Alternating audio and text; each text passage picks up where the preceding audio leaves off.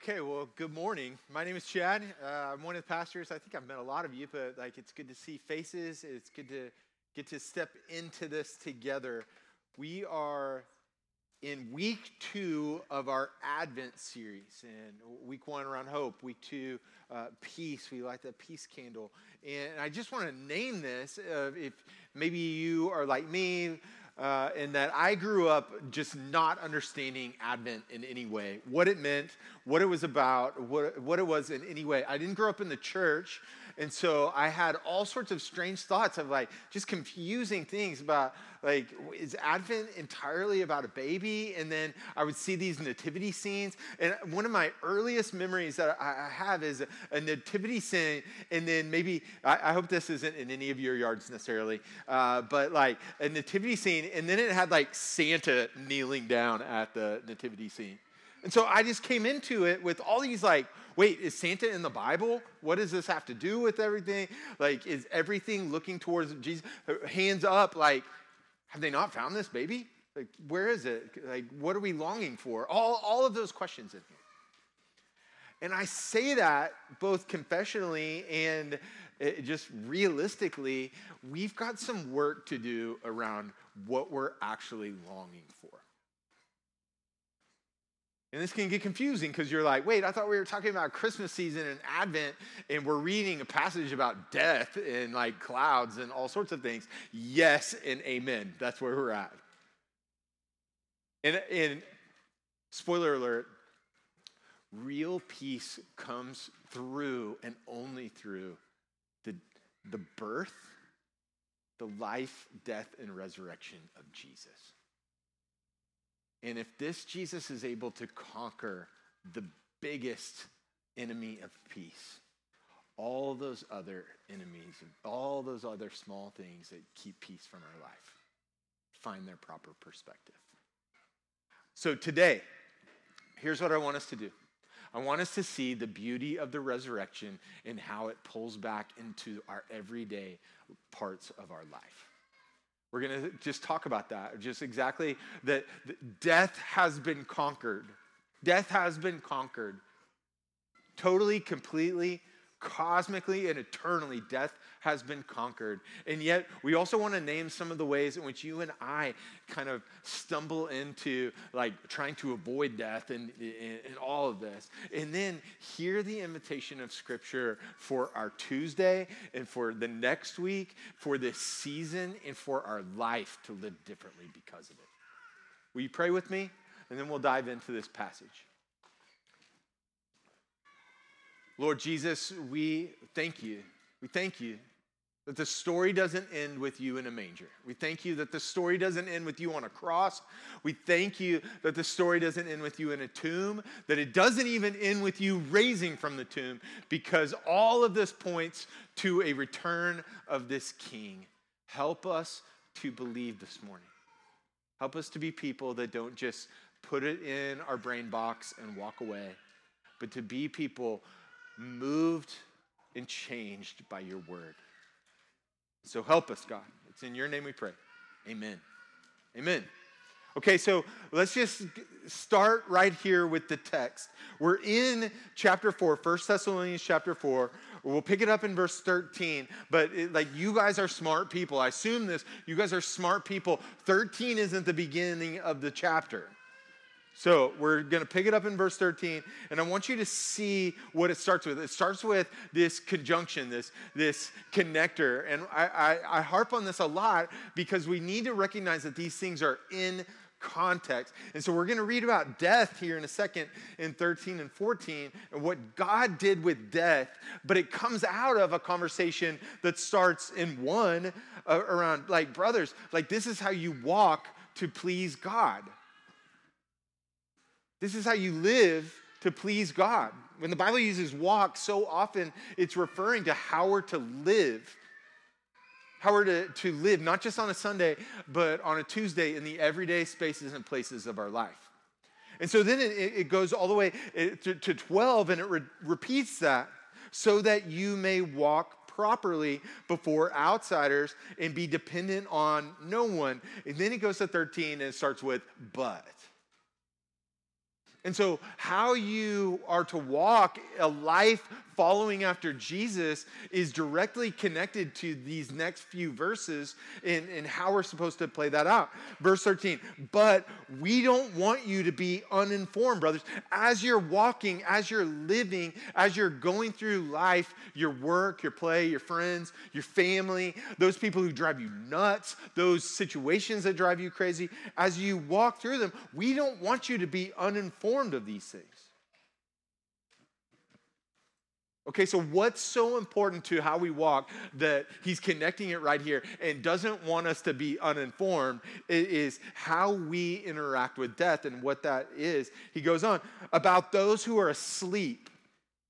I have more to say about this in a minute, but like about those who are asleep, that is a way that the Bible uses repeatedly to refer to those who have died. And so we're not talking about get a good night's sleep. We're not talking about just like, hey, did you get your eight hours? Are you crazy on these things? No, it's like, how do we live and walk in this? We don't want you to be uninformed about those who are asleep, that you may not grieve as those others do who have no hope. Okay? So, how we grieve is directly connected to walking in a life that's following after Jesus. How we grieve, how we see this, how we see the obstacles in life who have no hope. It doesn't say, don't grieve.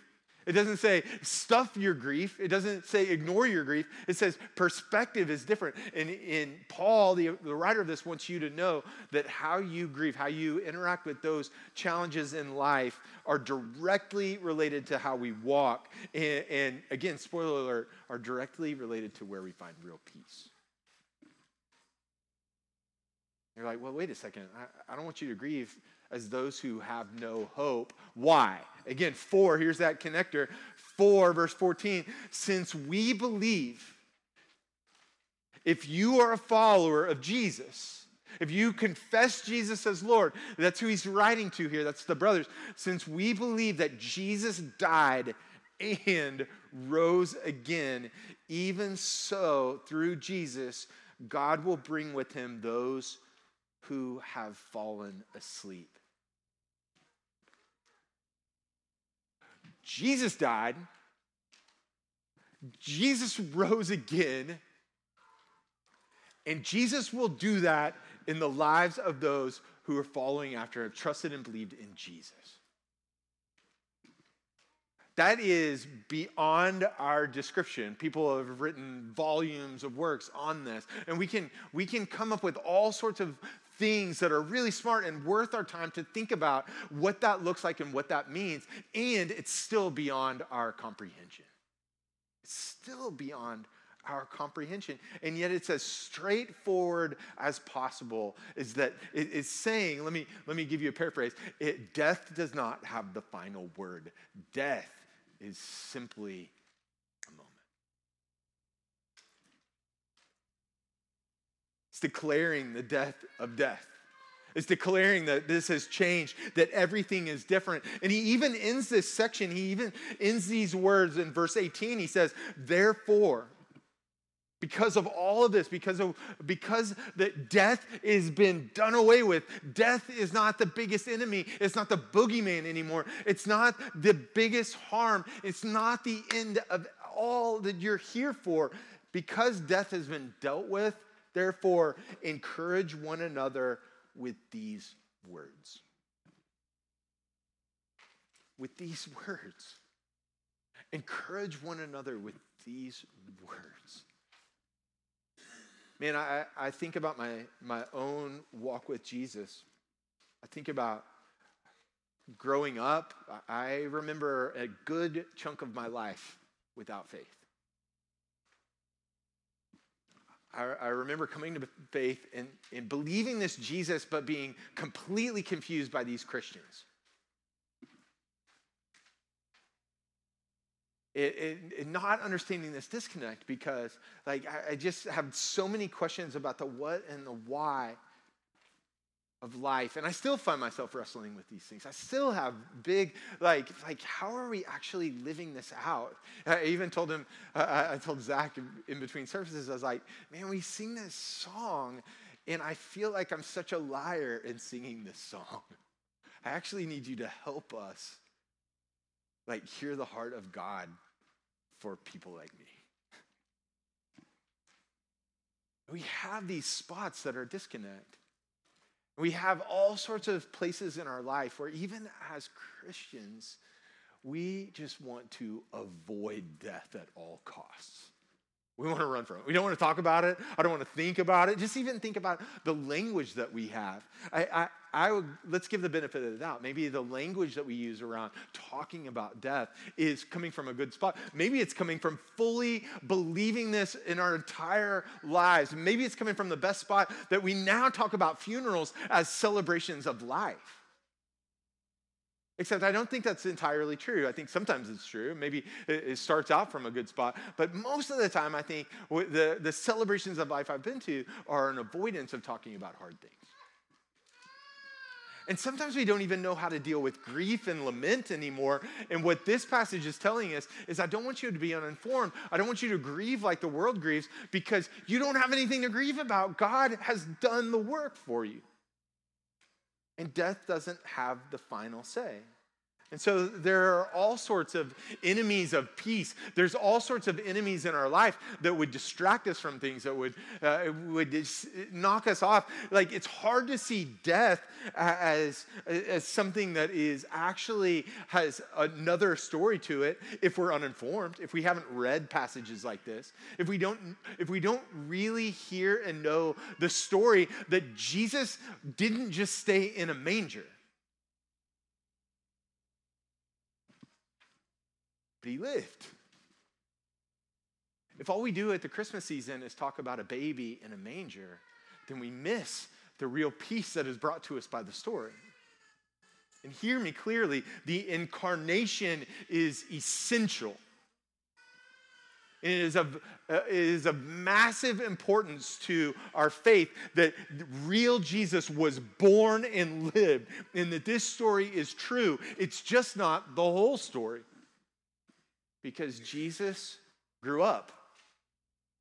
Jesus went to a cross. Jesus went to a tomb. And Jesus rose again. And Jesus is coming again. That longing that we feel, that longing. Yeah, I remember when I first started coming to church, I started going to church. I wasn't even a believer, but there were a lot of pretty girls. I've told this story before. I don't need to go down that. I, I went to church for a lot of different reasons. And what I started finding out is like, oh man, like, I feel okay about myself, and someone will just kind of slap you around and they'd, they'd, tell you stuff, and you're like, oh, yeah, I'm a bad person. I'm sorry, God. Okay, I'm going to go off and do all the exact same things again and again.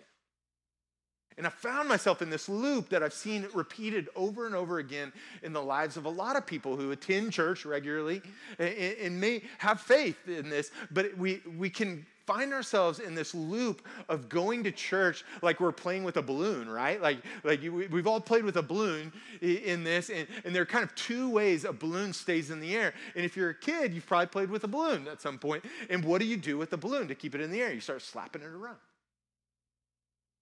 you're like, oh, now you're diving across the furniture to keep the balloon in the air. You're doing all sorts of things. And like, oh man, I kept that balloon in the air. I got that thing in the air. And friends, for too many of us, that's how we attend church.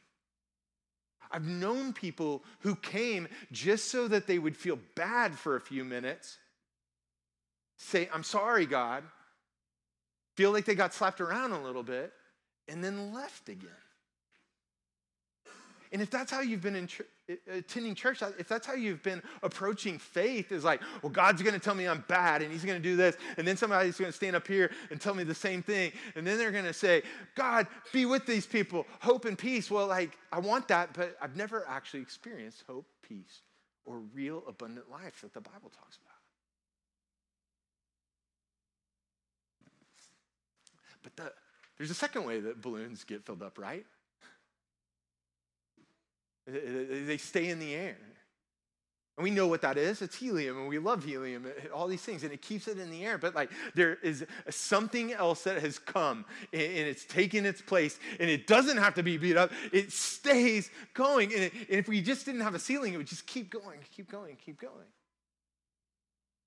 And like the story of the Bible is not one of beating people up, it's one of being changed from within and having an entirely new substance within in which we soar. Life is different and we soar because of it, because everything has changed. All perspective has changed because this baby has come. But it wasn't just a baby who stayed in a tomb and Santa Claus kneeling next to him. It was like, no, this baby has come, but he grew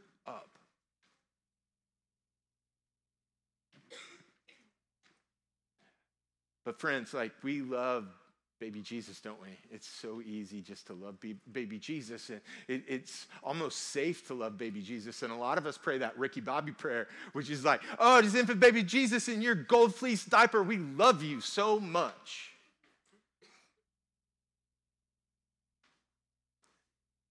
We like to avoid the things that Jesus has told us the things that the Bible has made clear that life looks different. You're not going to find peace from all those things ch- that you're chasing after. You're not going to find real hope in all those things chasing after you. And following after Jesus isn't a, an hour and a half thing on Sundays. And so, for so many of us, we, we just avoid it with our language. We even have people now, I read about this this week. We have people that are, are part of a movement called immortalists. I'd never heard of this before. Like trying to create, I'm not making this up, like human machine hybrids. This is crazy stuff. I read a, an article in Popular Science the other day. It, it makes this promise Is death real? That's the title of it. Is death real? I'm like, I'm in. I'm reading that. I'm reading that.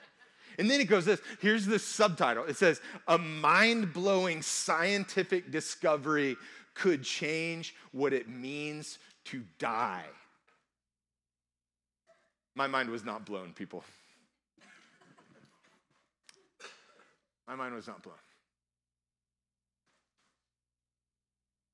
We have all sorts of ways that we try to avoid the subject we try to avoid it. And hear me when i say this there are there are ways in which we should be responsible people. Don't go try to base jump boot hill or whatever and stuff like don't go crazy driving uh, all wild stuff. Don't be stupid risk taker.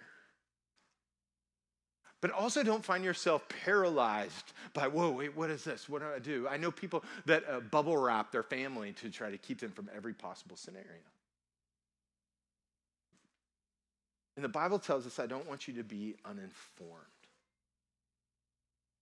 We have people who try to cheat death and, and live forever, the immortalists. And we have, uh, we have people who are, are, are, so consumed by death that it seems like a good option even now. There, there are people going through difficult circumstances in, in which it, it, we become fatalists and we're like, man, everything would be better if I just died. There, there are ways in which we've seen people go through long suffering in which is like, I'm going out on my terms, and whatever we call it, again, this is not a political statement, whatever we call it, a physician assisted suicide, or, or it's just suicide in general, it's all trying to take matters in our own hands. And it doesn't lead to peace. Yet the Bible gives a different word.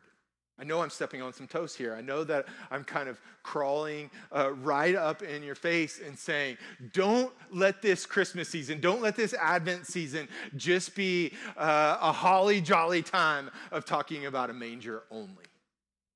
Can't we just sing our songs? Can't we just enjoy our lights? Can't we just like consume all that Amazon has for us and, and wait for the day and long for the day and when we should get to open all our presents? But we sing about come, Lord Jesus. Not suddenly saying, like, wait, what, was he not born? Like, no, he has been born. We are saying, come, long awaited Jesus again again. Both are true for us. God doesn't want us to be uninformed of these things. He doesn't want us to avoid the idea of death. In fact, he wants us to uh, approach it differently. He wants us to approach it as people with hope. With hope in what? With hope in Jesus. And then, like, we've got to kind of stop there and say, like, what does that even mean? In Jesus? It's not just like, okay, I sign up for Jesus. It's like, no, our hope, our peace is found in Jesus. Not being good enough, not trying to take enough slaps in, in religious world, not trying to know enough stuff. No, it is in Jesus that his life, his death, his sacrifice, praise God, he didn't just stay in a manger forever. His sacrifice covered our debt.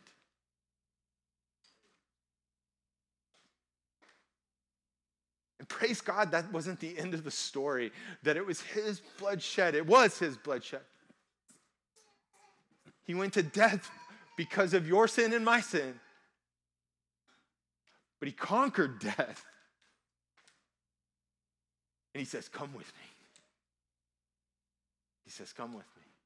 It's in Jesus in which we have the forgiveness of sins. It's in Jesus in which you were called. It's in Jesus where we find grace. It is in Jesus where we find redemption from all the broken places in our life. It's in Jesus where we find hope, peace that is able to weather any storm. You see, it isn't just physical death that's the issue, right? There's also all these little deaths that we suffer all the time. Deaths of dreams. Like, this was what I hoped for and longed for. I have friends that we weep with who are longing for children or longing to be married or longing for fill in the blank. Or we hear about a friend who, whose child is really struggling right now and, and they're longing for peace in these things. And there are deaths of dreams that we experience all the time. And here's how this connects to our everyday life because I don't know everything that you carry. It might be the death of a dream. It might be the death of relationships that feel so broken. Where is hope? Where is peace in this? It might be the death of a season in which you thought, this is what I'd hope for this season. And physiologically and in other ways, that season is past. And you don't know how to make sense out of this. But, friends, if the ultimate death, life and death, has been conquered, all of these other things all of these other things are under his authority and his control. Every bit of it. Our Advent season is for our everyday.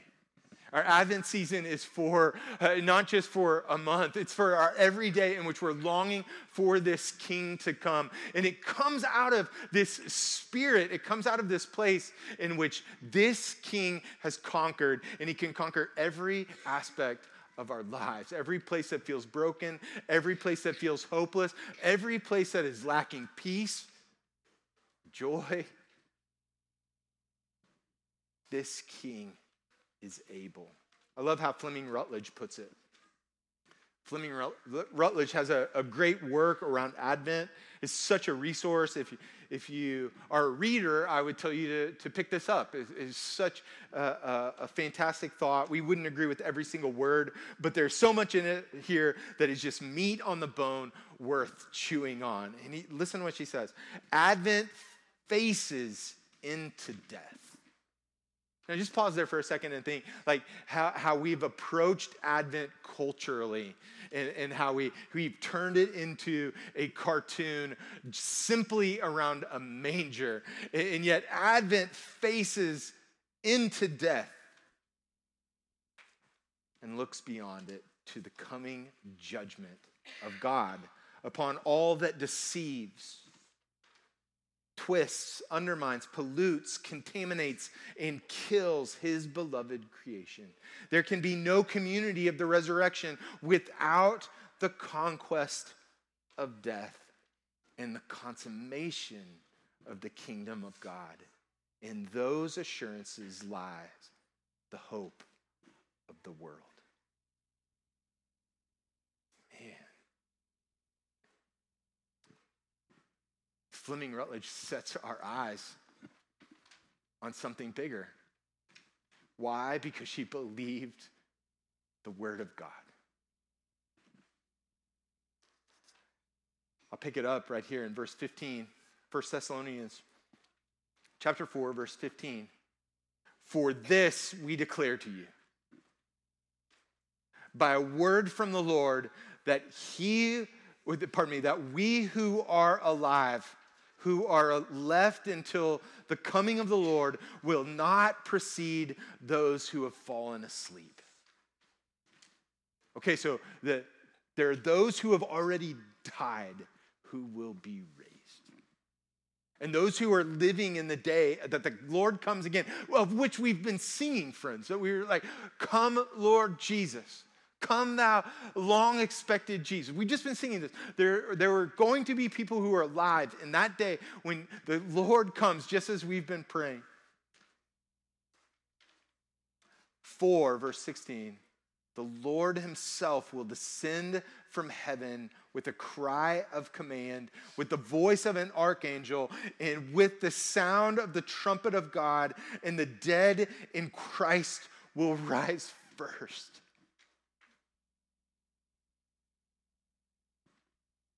The dead in Christ will rise first. Then we who are alive, who are left, will be caught up together with them in the clouds to meet the Lord in the air. And so we will always be with the Lord. Therefore, encourage one another with these words.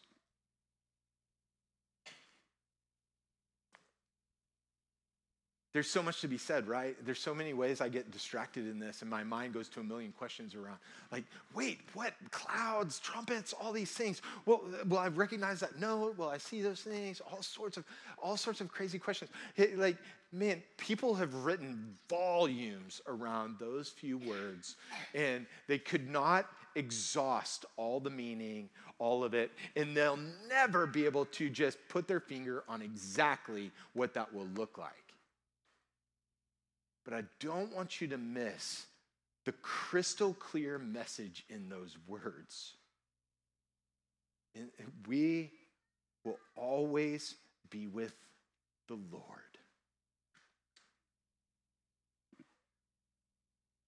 I don't know what you're carrying into this place this morning.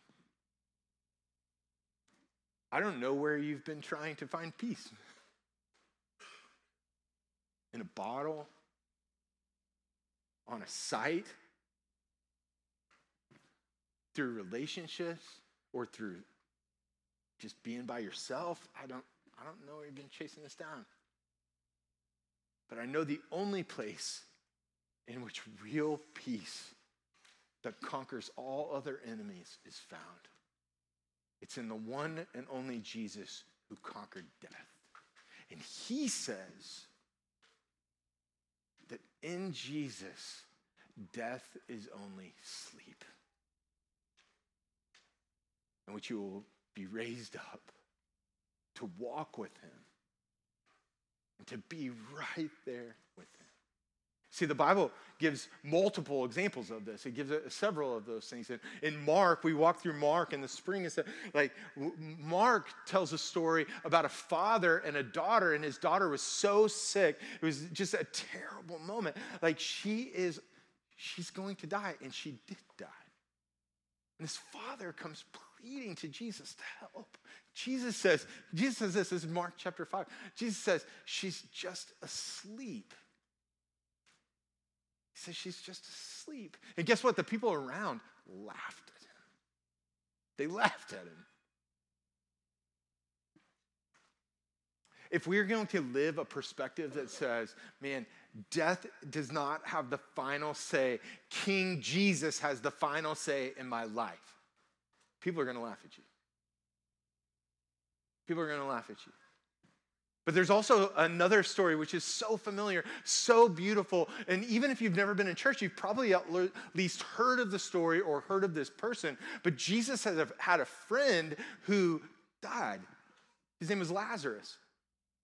And, and Lazarus had sisters, and, and they like send a message to Jesus. Jesus, come. And we pick this up in John 11, and, and they're like, Jesus, come. And then he does come, but Lazarus has already died. And Martha is standing there, Mary and Martha, and Martha is like, he wouldn't have died if you were here. So is Jesus just like, ah, I'm on my own time, I'm on God time? No, Jesus knows something about death that you and I need to carry in our bones. But death doesn't have the final say. And so we pick it up in John chapter 11, verse 11. You tell him, Our friend Lazarus has fallen asleep. Jesus says, Our friend Lazarus has fallen asleep, but I go to awaken him. The very next verse says it this way it says, The disciples said to him, Lord, if he's fallen asleep, can you just hear it in their tone? If he's fallen asleep, he will recover. Verse 13. Now, Jesus had spoken of his death, but they thought he meant taking rest and sleep. Verse 14. Jesus told them plainly, Lazarus has died, people. Keep up, keep up. Lazarus has died. And for your sake, I'm glad I was not there so that you may believe let us go to him. So that you would believe. You get to verse 26 and you skip down through this story of what happens. And Jesus says to Martha, He says this He says, These words that we need to hear today I am the resurrection and the life. Whoever believes in me, though he die, yet shall he live. And everyone who lives believes in me. And everyone who lives and believes in me shall never die. Do you believe this? There's all sorts of places that we, we, we try to run and chase peace or hope, joy, another good Christmassy word, joy. There's all sorts of, uh, of places where we run and try to find these things. And Jesus, again and again, comes to us and says, All of that is found in Him. Do you believe it?